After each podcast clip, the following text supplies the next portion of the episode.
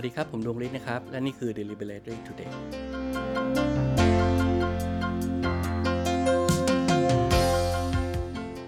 เวลาเราทำงานสร้างสรรค์นะครับ ไม่ว่าจะเป็นงานสร้างสรรค์ประเภทไหนก็ตาม สิ่งหนึ่งที่เรามักจะหาคำตอบไม่ได้ชัดเจนนะครับ ก็คือว่าไอการสร้างสรรค์เหล่านั้นเนี่ย มันมีต้นกำเนิดมาจากอะไร หรือเราคิดสร้างงานสร้างสรรค์เหล่านั้นน่ได้อย่างไร หลายคนที่ทำอาชีพที่เกี่ยวข้องกับการสร้างสรรค์โดยตรงนะครับ ไม่ว่าจะเป็นนักดนตรีก็ดีนักเขียนหรือแม้กระทั่งสถาปนิกก็ดีเนี่ยบางทีเราก็คุ้นเคยกับการสร้างสรรค์เนี่ยจนเคยชินนะครับ หลายครั้งเราทำมันแทบจะเป็นอัตโนมัติเลยนะครับ ก็คือว่าพอบอกให้ลงมือทำงานปุ๊บก็ทำงานสร้างสรรค์ออกมาเลยนะครับ บางครั้งงานมันก็น่าสนใจ บางครั้งงานก็ไม่น่าสนใจครับมันมีความไม่แน่นอนอยู่ในการสร้างสรรค์เหล่านั้น นั่นเป็นเพราะว่าเราจริง ๆ แล้วเนี่ยเราไม่มีกรรมวิธีหรือกระบวนการ ที่เราเรียกว่า methodology ในการสร้างสรรค์ที่ตายตัวนะครับแม้กระทั่งสถาปนิกเองเนี่ยบางทีเราก็ตอบไม่ได้ว่าเอ๊ะเราคิดงานเหล่านี้มาได้ยังไง เราสร้างงานเหล่านี้มาได้ยังไง หลายครั้งเป็นความเคยชิน หลายครั้งเป็นความชำนาญ จนถึงบัดนี้เนี่ยนะครับจริงๆ แล้วถ้าเราไปดูตำราหรือความองค์ความรู้ทั้งหลายในโลกนี้นะครับ ก็มีคำอธิบายเพียงคร่าวๆเท่านั้นเองว่าการสร้างสรรค์มันเริ่มได้ยังไง ส่วนใหญ่แล้วจะเป็นการเปรียบเทียบครับ เหมือนกับบอกว่าเออคนนึงก็ทำแบบนี้นะเออคนนี้ก็ทำแบบนี้ คุณดูแบบนั้นสิ คุณดูแบบนี้สิ แล้วในกระบวนการหลายคนก็เลือกวิธีที่จะลอกเลียนแบบนะครับ แต่หลายคนพอลอกเลียนแบบไปสักครั้งหนึ่งสองสองครั้งหรือหลาย ๆ ครั้งเนี่ยก็เริ่มมีความชำนาญเกิดขึ้น แล้วเขาก็เริ่มสร้างสรรค์งานหรือ สร้างสารรค์ผลงานของเขาเนี่ยในวิธีที่เป็นตัวของเขาเองได้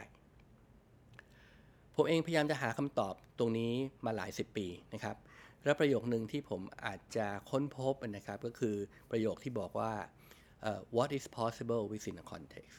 อะไรดั้งที่เป็นไปได้ในบริบทที่เราอาศัยอยู่นะครับคำถามนี้เป็นคำถามที่เราอาจจะใช้ถามตัวเราเองนะครับ เวลาเราสร้างงานสร้างสรรค์ขึ้นมาสักชิ้นหนึ่งนะครับ เราถามว่ามันมีอะไรบ้างที่เป็นไปได้บ้างหลัก ในบริบทที่เราอาศัยอยู่ตรงนี้ ไม่ว่าบริบทนั้นจะเป็นเรื่องของออสมมุติว่าเราออกแบบบ้านสักหลังหนึ่งนะครับ บริบทนั้นก็อาจจะเป็นเรื่องที่ดิน บริบทนั้นก็อาจจะเป็นเรื่องของงบประมาณ บริบทนั้นอาจจะเป็นเรื่องของการใช้สอยของลูกค้านะครับไม่ว่าบริบทอะไรก็ตามที่เราพูดถึง หรือเรากำลังทำงานอยู่ภายใต้บริบทนั้นๆ ไม่ว่าจะเป็นโครงการ ไม่ว่าจะเป็นผลิตภัณฑ์ ไม่ว่าจะเป็นเพลง ไม่ว่าจะเป็นหนังสือ เราถามตัวเองว่ามีอะไรบ้างที่เป็นไปได้ ในบริบทที่เราอาศัยอยู่ นั่นคือคำถามที่จะพาไปสู่การสร้างสรรค์ที่ไม่มีวันจบสิน้น นั่นคือสิ่งที่ผมได้ จากคำถามที่ถามว่า การสร้างสรรค์นั้นมีจุดเริ่มต้นมาจากอะไร ในองค์ประกอบ 2 อันนะครับ ที่ในคำถามที่เราถามตัวเราเองเมื่อสักครู่เนี่ยก็คือว่ามีอะไรบ้างที่เป็นไปได้ ในบริบทที่เราอาศัยอยู่คำถามที่ถามว่ามีอะไรบ้างเป็นไปได้นั้น เป็นคำถามที่ตรงไปตรงมาครับทำให้เรามองเห็นความเป็นไปได้ทั้งหมดเลยนะครับ ที่มันอาจจะเกิดขึ้น แต่ในความเป็นไปได้ที่มันสามารถทำให้เกิดการสร้างสารรค์นั้นได้เนี่ยมันต้องอาศัยอยู่ในบริบท ทีนี้สิ่งที่เราอาจจะสนใจกันตรงนี้คือว่า ในบริบทนั้นเนี่ยบริบทแบบไหนล่ะ ที่จะทำให้เราหาความเป็นไปได้ได้ชัดเจนและรวดเร็วที่สุด สิ่งที่ผมค้นพบคือว่า บริบทที่ใช้กันได้คือสิ่งหรือบริบทที่เราเรียกว่ามันจริงครับ มันต้องเป็นบริบทที่แท้จริง ไม่ได้เป็นบริบทซึ่งเราเป็นการตีความเกี่ยวกับมัน หรือเราเข้าใจมันเอง หรือเราคิดไปเอง บริบทที่จะสร้างให้เกิดประสิทธิภาพที่สุด ในการมองหาความเป็นไปได้ นั่นคือบริบทที่เราเรียกว่าจริง แต่อะไรล่ะครับ คือสิ่งที่เราเรียกว่าความจริง ถ้าเรามาดองมองดูไปรอบๆตัวเรานะครับ เราอาจจะบอกว่าสิ่งที่เราจับต้องได้นั้นจริง สิ่งที่เรามองเห็นอยู่ตรงหน้านั้นจริง สิ่งที่เราได้ยินมากับหูอันนั้นจริงนะครับ truth or real เนี่ยจริงๆแล้วเนี่ยมันจริงแบบที่เรา คิดว่ามันจริงหรือเปล่า ผมอยากจะชวนมองหรือพลิกบริบทของความจริงนะครับ ลองมาดูซิว่าสิ่งที่เราเรียกว่าจริง truth or real เนี่ยมันจริงแค่ไหนกันเชียวผมอยากจะเริ่มต้นโดยให้เราจินตนาการนะครับ ถึงทรงกรวยสักรูปหนึ่งนะครับ รูปทรงกรวยสักอันหนึ่งนะครับ ก็จะมีหน้าตาสูงต่ำอย่างไรก็แล้วแต่นะครับ ให้เป็นรูปกรวยก็ใช้ได้นะครับทีนี้ ในลำดับแรกเนี่ยผมอยากให้ลองจินตนาการก่อนนะครับ ว่าเรากำลังตัดรูปกลวยรูปนั้นเนี่ยลงไปตรงกลางเลยนะครับ ถ้ารูปกลวยนั้นมียอดแหลมอยู่นะครับ ก็คือว่าเราเอามีดอันนี้ตัดลงไปตรงกลางยอดแหลมนั่นเลยนะครับ แล้วก็ทะลุไปถึงก้นเลยนะครับลองจินตนาการว่าเราจะได้รูปตัดเป็นรูปอะไรแน่นอนครับมันเป็นรูปตัดรูปสามเหลี่ยมนะครับ ถ้าเราลองจินตนาการเราตัดรูปกลวยอีกครั้งหนึ่งนะครับ แต่ทีนี้เราตัดขวางนะครับขนานไปกับฐานของรูปกลวยนะครับ อาจจะสูงต่ำลื่นตรงกลางอะไรก็ได้นะฮะแต่ว่าตัดเป็นเส้นที่ขนานไปกับฐานของกลวยเลยนะครับ คิดว่าจะได้รูปตัดเป็นรูปอะไรครับ เป็นรูปวงกลมถูกไหมครับ ถ้าลองตัดอีกครั้งหนึ่งนะครับทีนี้ลองตัดให้มันเอียงนิดหนึ่งคือหมายความว่าตัด ลักษณะคล้ายกับครั้งที่แล้วเนี่ยนะครับเพียงแต่ว่ารอยตัดเนี่ยมันไม่ได้ขนานกับฐานของกลวย แล้วมันเอียงทำมุมกับฐานของกลวยอยู่สักนิดหนึ่งนะครับ แน่นอนครับอันนี้เราจะได้รูปตัดเป็นรูปวงรีนะครับ แล้วถ้าเราขยับรอยตัดของเราไปอีกสักนิดนึงนะครับ ตัดเหมือนกับครั้งแรกเลยนะครับแต่แทนที่จะตัดเราไปที่ยอดพอดีเนี่ยเราตัดเอียงไปนิดนึงนะครับค่อยไปทางปลายด้านหนึ่งของรูปกลวย ก็จะเห็นว่าเราจะได้รูปตัดที่เป็น พาราโบลิกนะครับหรือว่าเป็นครึ่งวงกลมที่เบี้ยวๆหน่อยนะครับ จะสังเกตว่าในการตัดรูปกลวยลงไปแต่ละจุดเนี่ยนะครับ เราได้รูปตัดที่ไม่เหมือนกันเลยนะครับ อย่างน้อยในการยกตัวอย่างที่ผมเพิ่งพูดไปเนี่ยเราก็ได้รูปตัดทั้งหมดประมาณ 4 รูปละคำถามก็คือว่าแล้วรูปตัดรูปไหนล่ะครับ ที่เป็นรูปตัดที่แท้จริงของรูปกลวยรูปนี้ ในโลกของเรานะครับ ส่วนใหญ่เราก็จะพยายามเลือกเอาคำตอบคำตอบหนึ่งที่มันเราคิดว่ามันจริงนะครับ เราอาจจะบอกว่าเป็นวงกลม อาจจะบอกว่าเป็นสามเหลี่ยมเราอาจจะบอกว่าเป็นวงรี แต่จริง ๆ แล้วอะไรคือรูปตัดที่แท้จริงของรูปกลวยรูปนี้คำตอบก็อาจจะเป็นว่าทุกรูปนี่แหละครับ รูปกลวยรูปหนึ่งนี่นะครับ เราสามารถบอกว่ามันมีรูปตัดที่แท้จริงเนี่ยได้มากกว่า1น นะครับมันมีได้ถึงอย่างน้อยตอนนี้ก็ 4 รูปด้วยกันนะครับ และทุกรูปก็จริงหมดเลยนะครับทำไมล่ะครับเราถึงบอกว่าความจริงในชีวิตเรา มันมีความจริงเพียงหนึ่งเดียว ผมยกตัวอย่างถ้าเราบอกว่าเรายกตัวอย่างเพื่อนของเราสักคนเราอธิบายว่าเพื่อนของเราเป็นคนแบบไหน เราก็จะมีความจริงที่ตายตัวเพียงหนึ่งเดียวเกี่ยวกับเพื่อนของเรา แต่ในอาคาเดียวกันเนี่ยเวลาที่เพื่อนของเรากลับไปบ้าน เราเขาเป็นลูกของแม่ แม่ของเขาก็จะมีความจริงเกี่ยวกับเพื่อนของเราอีกแบบหนึ่งซึ่งแตกต่างไปจากเราเลย ในความจริงที่เราอาศัยอยู่นะครับ ไม่ว่าจะเป็นคนก็ดี เพื่อนก็ดี เจ้านายก็ดีโปรเจกต์ก็ดี งานก็ดี จริงๆแล้วเนี่ยความจริงอันไหนล่ะครับ คือความจริงที่เกี่ยวกับมันที่แท้จริง มันเป็นไปได้ไหมครับว่าเราสามารถตัดความจริงหรือสร้างรูปตัดเกี่ยวกับความจริงในชีวิตเราเนี่ยเช่นเดียวกับรูปกลวยเหล่านี้ ได้ต่างๆ กันหลายวิธี แล้วก็ไม่มีรูปไหนที่จริงเพียงรูปเดียว แล้วก็ไม่ได้มีรูปไหนที่ไม่จริงนะครับ ทุกรูปจริงหมดเลยครับแล้วนั่นก็อาจจะเป็นตัวอย่างหนึ่งของสิ่งที่เราเรียกว่าความจริง ที่มันมีความจริงมากกว่าหนึ่งเดียวก็ได้ อันนี้แค่รูปกลวยนะครับ เรายังไม่ได้พูดถึงชีวิต ไม่ได้พูดถึง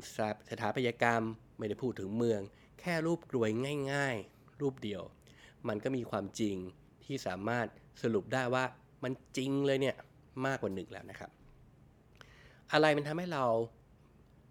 ให้ความจริงหรือให้ความหมายกับความจริงว่ามันจริง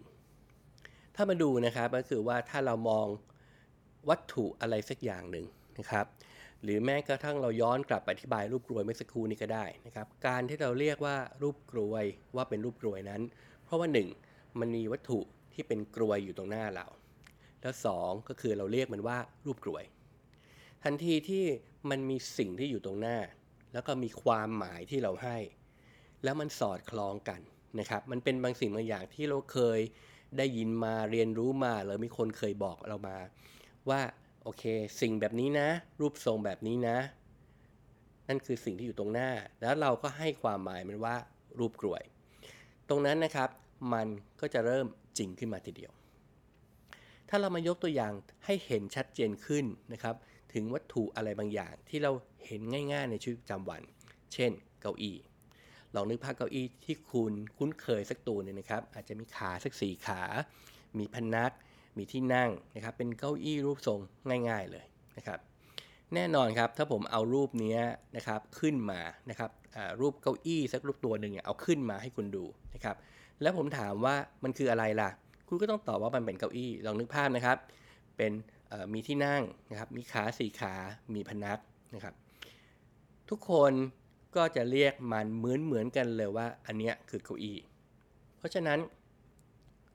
เวลาที่เรามองเห็นสิ่งที่อยู่ตรงหน้า หรือ things that exist นะครับ สิ่งที่มันอยู่ตรงหน้าเรานะครับ แล้วก็ความหมายที่เราให้มันเกิดความสอดคล้องกัน เราจะบอกว่าสิ่งนี้จริงนะครับผมอยากยกตัวอย่างให้เห็นชัดๆอีกสักอันหนึ่งครับ ลองจินตนาการครับ มันมีงานอันนึงของรอนอารัตนะครับ ซึ่งเป็นดีไซเนอร์ที่นักออกแบบจะรู้จักกันดีนะครับหน้าตาของวัตถุที่เขาออกแบบขึ้นมาเนี่ยจริง ๆ แล้วเขาก็สร้างขึ้นมาจาก กล่องเหล็กสักกล่องหนึ่งนะครับ เสร็จแล้วก็เอาค้อนทุบไปมาจนบุบบิดเบี้ยวไปหมดเลยนะฮะทั้งตัวเลยดูไม่ออกเลยนะครับ แต่เขาก็ตั้งใจทุบให้มันเป็นลักษณะคล้ายๆเก้าอี้ แต่ว่าคนหลายๆ คนพอมาดูแล้วก็ดูไม่ออกนะครับเป็นเก้าอี้ก็ดูเป็นเหมือนก้อนเหล็กที่ขยุมขยุมอยู่นะครับเวลาที่เราเอารูปของไอตัวก้อนเหล็ก ตัวเนี้ยงานของรอนอลาดอันเนี้ยให้คนดูนะครับ แล้วเราก็บอกว่าอันนี้คือเก้าอี้ สิ่งนี้มันจะเกิดขึ้นคือว่าเกิดคำถามครับ เฮ้ยมันใช่เก้าอี้เหรอ มันเป็นเก้าอี้เหรอ เพราะว่าสิ่งที่อยู่ตรงหน้าเขาหรือ thing that exists เนี่ย สิ่งที่มันอยู่ตรงหน้าเขาเนี่ย มันไม่สอดคล้องกับความหมาย meaning that we gave to นะครับ มันไม่สอดคล้องกันเพราะว่าหลายคนที่อาจจะไม่ได้เรียนการออกแบบมา ก็จะไม่เห็นว่าสิ่งนี้คือเก้าอี้ เพราะฉะนั้นเวลาที่เราบอกว่าอันนี้คือเก้าอี้ เมื่อรูปที่อยู่เห็นอยู่ตรงหน้าเนี่ย เป็นก้อนเหล็กที่บุบเบี้ยวไปมาเนี่ยนะครับดูแล้วไม่เหมือนเก้าอี้เนี่ยเขาจะถามว่าเฮ้ยนี่มันจริงเหรอ นี่มันคือเก้าอี้จริงเหรอสาเหตุที่มันเกิดขึ้นแบบนั้นเพราะว่าสิ่งที่เขาเห็นตรงหน้ากับความหมายที่เขาให้เนี่ยกับสิ่งนั้นเนี่ยมันไม่สอดคล้องกัน เราลองมาพิจารณาดูนะครับ ถ้าสมมุติว่าทุกสิ่งที่เราคิดว่ามันจริงในชีวิตเรา มันมีอยู่แค่2อย่างเท่านั้นเอง ก็คือว่า ความหมายที่เราให้กับสิ่งที่เราอยู่ตรงหน้าเนี่ย มันสอดคล้องกันแล้วเนี่ย มันเป็นไปได้ไหมครับว่าเวลาที่เราบอกว่าบางสิ่งบางอย่างมันจริงนั้นเนี่ย มันสำคัญอยู่แค่ความหมายที่เราให้ เพราะแน่นอนครับมันมีสิ่งบางสิ่งอยู่ตรงหน้าอยู่แล้วล่ะนะครับ อันนั้นอะมันปรากฏอยู่ตรงหน้าเป็นวัตถุก็ดี เป็น เป็นของหรือเป็นคนอะไรก็ดีเนี่ยนะครับมันมีสิ่งตัวนั้นอยู่ตรงหน้าอยู่แล้ว แต่คนคนนั้นหรือสิ่งของนั้นนะมันจะเริ่มจริงสำหรับเราเมื่อเราให้ความหมายกับมัน เมื่อเราเรียกเก้าอี้ว่าเป็นเก้าอี้ เราเรียกคนคนนี้ว่าเป็นพ่อนะครับ หรือเราเรียกคนคนนี้ว่าเป็นเพื่อน เมื่อนั้นนะครับคนคนนั้นจะเริ่มจริงสำหรับเรา หรือวัตถุตัวนั้นที่เราเรียกเขาเก้าอี้ มันจะเริ่มเป็นเก้าอี้ที่แท้จริงสำหรับเรา ถ้าเราลองพิจารณาองค์ประกอบ2ออย่างของสิ่งที่เราเรียกว่าจริงครับ ด้านหนึ่งคือสิ่งที่อยู่ตรงหน้าเรากับอีกด้านหนึ่งคือความหมายที่เราให้มัน จะสังเกตว่าจริง ๆ แล้วสิ่งที่เราเรียกว่าจริง truth or real นั้นเนี่ยมันคงอยู่ได้ในความหมายที่เราให้ และผมถามว่าความหมายเหล่านั้นเนี่ยจริง ๆ แล้วใครเป็นคนสร้างครับ ลองพิจารณาให้ดีนะครับ คนที่สร้างความหมายเหล่านั้นก็คือตัวเราครับ เราเรียกเก้าอี้ เพราะว่าเราสร้างความหมายว่ามันคือเก้าอี้ ในสิ่งที่คงอยู่ในโลกทั้งหมด ในความหมายที่เราสร้าง เราเป็นคนสร้างความหมายเหล่านั้นครับ เพราะฉะนั้นถ้าเรามองแล้วว่า เราเป็นคนสร้างความหมายเหล่านั้น และความจริง truth or real เหล่านั้นเนี่ยมันคงอยู่ได้ในความหมายที่เราสร้าง เราอาจจะมองได้อีกในหนึ่งว่า เรานั่นแหละเป็นคนสร้างสิ่งที่เราเรียกว่าความจริง truth or real we created of what is truth or real ทั้งหมดที่เราเรียกว่าจริง เรานั่นแหละครับเป็นคนสร้าง ในความหมายของสิ่งที่เราเชื่อว่ามันจริง ทั้งหมดในชีวิตเรา มันจริงอยู่ได้แค่ความหมาย และในความหมายเหล่านั้น ใครเป็นผู้สร้างครับ เรานั่นแหละเป็นผู้สร้าง มันเป็นไปได้ไหมครับ ว่าเราเป็นคนสร้างสิ่งที่เราเรียกว่าความจริงขึ้นมาทั้งหมดเลย ถ้าเป็นอย่างนั้นจริงนะครับ มันอาจจะแปลว่าทุกอย่างจริง และก็ทุกอย่างไม่ได้เป็นความจริง จนกว่าเราจะให้ความหมายกับมัน ถ้าเราบอกว่าโปรเจกต์นี้ยาก โอ้มันยากจริง ๆ เลยครับ มันยากจริง ๆ เลยครับ คุณดวงฤทธิ์มันทำไม่ได้หรอก เพราะว่ามันยาก ใครเป็นคนให้ความหมายกับมันล่ะครับ เราเป็นคนให้ความหมายกับมันว่ายาก ในขณะเดียวกันอาจจะมีคนอีกคนหนึ่งนะครับ ซึ่งเขาไม่ได้คิดว่ามันยาก ในโปรเจกต์เดียวกัน เขาให้ความหมายว่ามันง่าย ทันทีทันใดนั้นนะครับ โปรเจกต์นั้นก็จะง่ายสำหรับเขาทันทีเหมือนกัน มองในอีกในหนึ่งนะครับ มันไม่ได้มีความจริงที่ตายตัว หรือความยากที่ตายตัว หรือความง่ายในตายที่ตายตัวในโปรเจกต์เหล่านั้น ทั้งหมดล้วนคงอยู่ได้ในความหมายที่เราให้ ถ้าเป็นแบบนั้นจริงนะครับ สิ่งที่เราเรียกว่าจริง มันคือความหมายที่เราให้ เราสร้างความหมายเหล่านั้น เราสร้างความจริงทั้งหมด ถ้าเราย้อนกลับไปในบทสนทนาตอนต้นของเราที่ถามว่า อะไรคือบ่อกเกิดหรือแหล่งกำเนิดของการสร้าง เราบอกว่าทั้งหมดของการสร้างนั้น สร้างขึ้นมาจากความเป็นไปได้ในบริบทที่เราอาศัยอยู่ แล้วในบริบทเหล่านั้นจริงๆ แล้วสิ่งที่เราเรียกว่าจริงเหล่านั้นเนี่ยมันอาศัยในความหมายที่เราสร้างขึ้น และเราเป็นคนสร้างความหมายเหล่านั้น งงใช่ไหมครับ แน่นอนครับ เพราะว่าสิ่งที่ผมกำลังพูดเนี้ยมันทำลายความเชื่อพื้นฐานของคุณ ที่เชื่อว่าบางสิ่งบางอย่างนั้นจริงแบบตายตัว แต่ก็ไม่ต้องเครียดกับมันนะครับ อันเนี้ยเป็นมุมมองที่ทำให้คุณเริ่มจะมองเห็นว่า บางสิ่งบางอย่างที่คุณเชื่ออย่างตายตัว เช่น ความสามารถของคุณ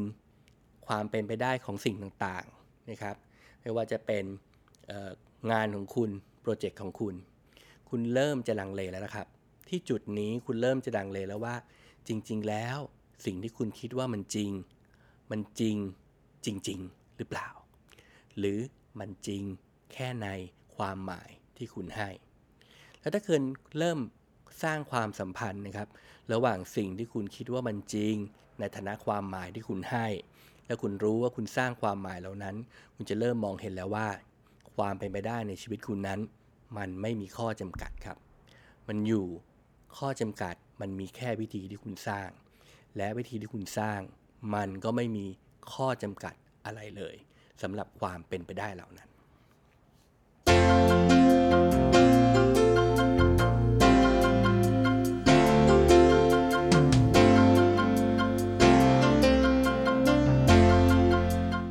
ในครั้งหน้านะครับ เราจะมาท้าทายกับ ความจริง